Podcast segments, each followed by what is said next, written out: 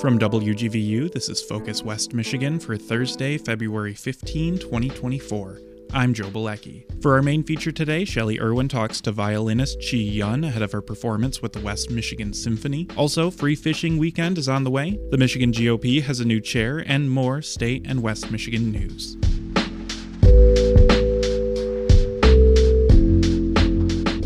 Focus West Michigan is brought to you by listeners like you. To support this show and everything we do, visit WGVUnews.org and click the donate button. Michigan's Free Fishing Weekend Winter Edition starts this Saturday. As WGVU's Dee Morrison reports, there are other freebies too. During Free Fishing Weekend, the Department of Natural Resources allows two full days for residents and visitors to fish without a license. The DNR also waives entry fees for vehicles in Michigan's 103 state parks and more than 1,300 boat launches. All other regulations apply, so officers suggest people learn about the most current fishing requirements on the DNR website. Michigan has celebrated Free Fishing Weekend since 1986 to promote the sport on the state's 3,000 miles of shoreline, 10,000 plus inland lakes, and more than 52,000 miles of rivers and streams. Officers encourage those who do have a fishing license to take out someone new to try the sport. They advise anyone fishing to dress for changing winter weather and to be extremely cautious about ice safety. I'm Dee Morrison. The National Republican Party is officially taking a side on who leads the Michigan GOP. The Republican National Committee voted yesterday to recognize former Congressman Pete Hoekstra as state party chair. Hoekstra was selected by a breakaway faction that voted to oust former chair Kristina Karamo, saying she was falling short on fundraising and leadership. Karamo said the vote was illegitimate, and she did not immediately respond to a message seeking comment on the National Party's decision. Hoekstra says he has already gotten to work to mobilize Michigan Republicans and re elect Donald Trump. An exhibit highlighting modern African art is currently on display in Holland. WGVU's David Limbaugh spoke with Kruizenga Art Museum's collections manager about the show. Deep Roots New Shoots Modern and Contemporary African Art from the CAM Collection features 40 African artworks created between the 1960s and the early 2020s. Andy Neer with the museum talks about how the exhibit came to be. What the museum was built for uh, was to sort of bring the world to Hope College. So since we opened, we started collecting artwork from all over the world. And one of those places was the continent of Africa. What we wanted to do is we wanted to show sort of a sampling of contemporary art coming out of Africa today. The pieces represent a diverse variety of styles and reflect a broad range of themes and issues, from ethnic and national pride to struggles against various forms of injustice and inequality. It's paying homage to a deep, rich African tradition while also being very contemporary. Neer says the exhibition is a great way for people to learn about all the different forms of art that are coming from an often overlooked region of our world. I think it's a, a really beautiful way to sort of showcase, you know, the talents of a very diverse body of people. The exhibit runs through May 18th, and admission to the Kruizenga Art Museum on the Hope College campus is always free. I'm David Limbaugh. Governor Gretchen Whitmer and U.S. Treasury Secretary Janet Yellen made a joint appearance yesterday before business leaders. Their purpose was to install some optimism about the economy. We have more from Rick Pluta. The duo made their joint pitch to the Detroit Economic Club as Michigan's job and wage numbers are improving, but President Joe Biden's poll numbers are not. A recent Glengariff survey of likely voters shows Biden trailing former President Donald Trump by eight points in Michigan. Yellen also stopped this week in the battleground industrial state of Pennsylvania. She says people's attitudes haven't caught up yet to what's happening with inflation, employment, and paychecks. And I think Americans are beginning to feel better about the economy. Trump is slated to make a Michigan stop on Saturday ahead of Michigan's February 27th primary that he's expected to easily win. I'm Rick Pluta in Detroit. The Michigan House passed a resolution yesterday to denounce the use of racist language among lawmakers. Colin Jackson has more. The move comes after Republican Representative Josh Schriver retweeted a message supporting the replacement theory. It's racist rhetoric that suggests elites are trying to replace white people with non white people.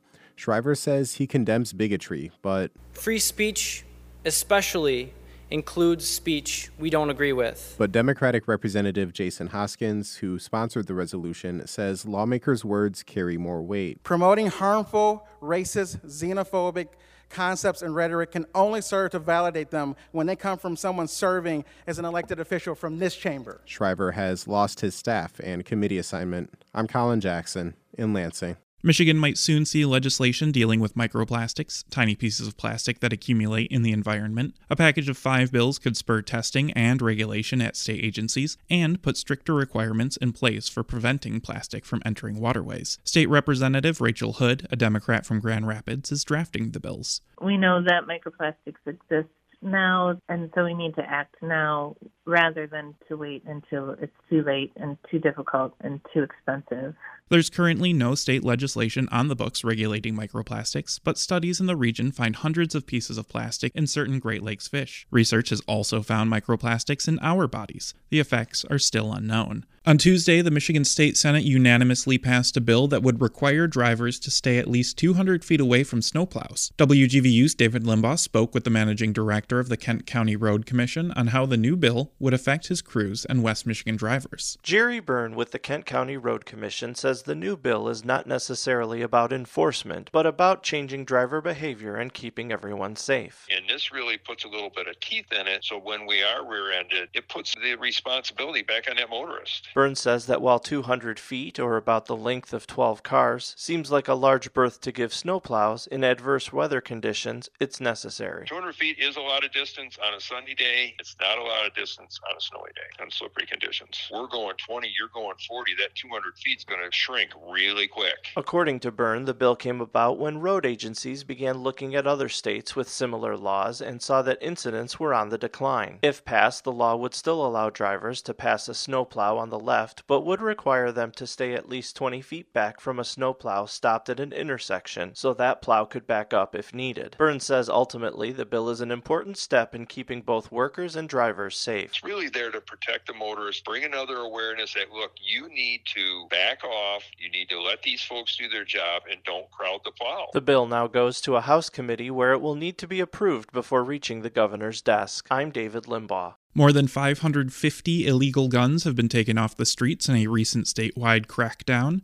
As WGVU's Dee Morrison reports, it targets people with criminal histories. During Operation Safe Neighborhood, law enforcement officers across the state checked in with more than 5,300 high risk felony offenders, people who cannot legally possess a gun due to prior criminal convictions. The sweep resulted in 571 illegal guns. Officers also recovered ammunition and illegal drugs. In Operation Safe Neighborhoods, parole and probation agents team up with local law enforcement to conduct targeted compliance checks on probationers and parolees who are legally prohibited from possessing a firearm. The plan focused on individuals who have weapons possession in their criminal history and could use weapons to commit further crime. Nearly one in three reported violent crimes in Michigan involve a firearm, according to statistics from the governor's office. I'm Dee Morrison.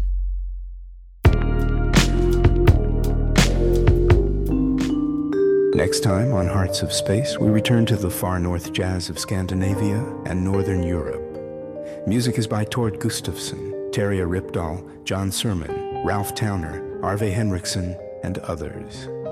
I'm Stephen Hill, a program called North Jazz 2 on the next Hearts of Space.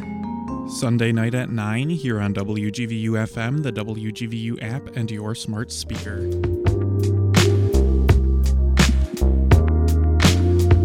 The West Michigan Symphony welcomes violinist Chee-Yun to the stage the evening of February 23rd. WGVU's Shelley Irwin caught up with Chee-Yun. Her work has been described as charming and charismatic. Come 7:30 on Friday, February 23rd, my next guest returns to reprise a magnificent program for a live in-person audience. That person, Chi Young, violinist, described as charming, charismatic, and of course uh, ready to uh, grace our stage at the Frauenthal Theater, of course, on this 23rd. Chee-Yun on the line. Good morning to you.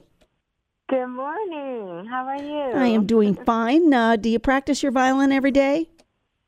Yes, I do. It's like, you know, everybody going to work, you know, Monday through Friday, except that I usually, you know, perform on weekends. And so, yeah, but I mean, I don't th- even think of it as work really. It's just, I love it. I love my violin. I love practicing it and I love the music. So, Well, uh, and uh, obviously you love what you, you do, and certainly as do we, because we, uh, according to my notes, we're bringing you back in uh, a roundabout way. I think uh, uh, put our hats on bringing back 2020. It looks like the West Michigan Symphony was the first orchestra in the U.S. to return to a stage via a virtual concert series, and you were featured, Chee-Yun.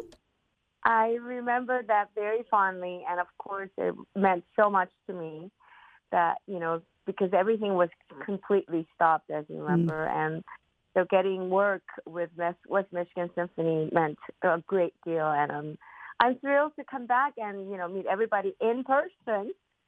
I'll give all the details. Let's talk about, uh, of course, what we will hear. But before that, I still want to put the uh, the person to you. When did you pick up your your first violin? And tell us a little bit about you, Chee-Yun. Sure. Um, I started playing the piano first when I was, I think, about like five years old, and then I picked, I switched to violin because there was only one piano in the house, and my oldest sister, um, I'm the fourth of the four children, I'm the youngest.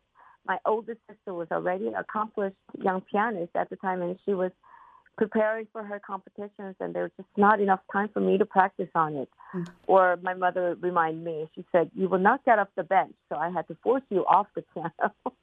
nice. And then I looked at my other sister who was practicing the violin but in tears and she really wanted to become a ballerina. So I made a little pact with her and I said, Why don't I practice the violin for you? And so that was uh, when I was six years old and never looked back since. nice. Thank you for doing that, or we wouldn't be seeing you Friday, February 23rd. What have been some highlights thus far in your life? Well, I mean, coming to America was probably the biggest highlight when I was 13 years old and arriving in New York to study at Juilliard mm. with um, Lake Dorothy DeLay. And I had wonderful teachers and, you know, playing with the New York Philharmonic at the Young People's Concert when I was 14 years old. Um, you know, that was like cu- culture shock at the same time. I remember specifically that concert because I was more worried about being interviewed on stage after my performance wow. because my English wasn't that great. You know, only it had been barely a year. No, it was nine months after I had come to America. So that was really fun. Um, since then, I played at the White House for the hmm. president, mm. um, and um, you know, winning competition and having management, commercial management like Opus Three, um, and helping my you know career and just traveling the world and making CDs and make you know making contact with one of conductors like Scott Speck. I've known Scott yes. for years, Whoa. decades.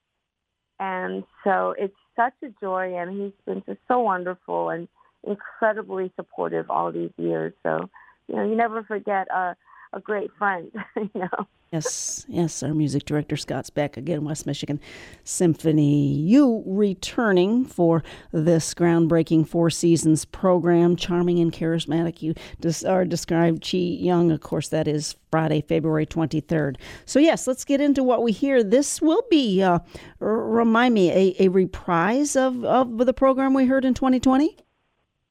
Yes.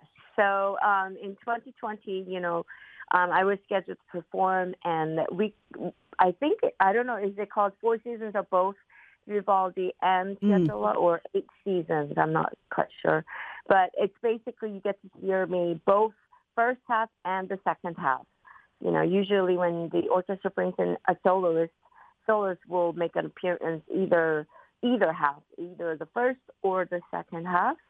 But in this concert, I'll be just about playing the whole concert, and and we will be sort of playing, going back in time to Baroque era to play Vivaldi one season, and then coming to current season um, playing mm-hmm. tango music. So it will be really fun, and it's um, and I play without music, so it will be. It's a lot of fun though because it's challenging, and you know gets so many butterflies in my stomach before Good. the concert. But once you're on stage and and as the audience members will see that um, everybody has such important part because it's a reduced um, string orchestra and uh, with a harpsichord and um, so it will be not as many people on stage, but we have to work extra hard to make you know ourselves sound great and just be part of it. And it is so much fun. Um, and Scott, it was Scott yes. Speck. Scott Speck, right? And he had actually suggested this eight seasons program uh, more than 10 years ago when he invited me to play with his uh, one of many other orchestras, Chicago Philharmonic. And um, so I said, well, I'm not, I've done both pieces, but, and I memorized both of them, but I've never quite done them at the same time, especially alternating the seasons. I mean, alternating the composers. You know, you start with Vivaldi and then doing the Piazzolla and go back to Vivaldi and Piazzolla. So I said, sure, why not? Let's give it a try. And we had so much fun doing it. And so I've been doing it. I, I mean, that's the only way I play eight seasons now. nice. Again, Chee-Yun with us. You'll hear her on the 23rd of February that evening. It's a Friday, returning to reprise a magnificent program for this live in person audience. Of course, for Frauenthal Theater, you can't beat under the direction of music director Scott Speck. And we'll keep you busy that week. It looks like uh, you will be performing uh, uh, uh for a master class, a student master class on that Wednesday, and then a free downtown lunch and learn on that Thursday. So, uh, um, in addition to a solo recital program at the block, I hope that's uh, all in your list of things to do. Yeah, it's almost like you know concerts every day. I'm I'm in in um, Muskegon, so it will be fun. Keep you busy. Yep. Are you okay with a description of charming and charismatic? Of the pieces? Yes. Uh, it, well, you are described as a charming, charismatic violinist. Uh, so little birdies have been talking about you. I think that's a compliment. Oh, thank you so much. That is a very kind of you, and I will try to bring the best charms and there's charisma on stage. But absolutely, the the music will help me, and I am going to be bringing two dresses, so you know mm. the people won't be bored with the same seeing the same dress both have. I, I don't. I think that's the least of of what we uh, uh, what we are are uh, being troubled with. It's the sound, and of course your performance, and uh, obviously the whole symphony behind you as well. How do we find out more about your work, Chee-Yun? Well, you could also find my YouTube channel, and also I'm I'm on social media, you know, and Facebook, there's a fan page with my name, Yun, and also on Instagram. So, and I think I'm on Spotify, Apple Music, something like that. So if you Google me, or if you tell Alexa to play Yun, I think Alexa will play. So I'd probably not say that on the phone now because uh. my Alexa might think that I'm calling her. it's all good. You're charming, charismatic. You do, as a violinist, return to West Michigan Symphony for this groundbreaking Four Seasons program. Chee-Yun, of course, that's Friday, February 23rd, westmichigansymphony.org for your tickets. All right, have fun. Uh, looks like uh, we will open you, welcome you with opening arms come the 23rd and before. Thank you, Chee-Yun. Thank you, Shelley.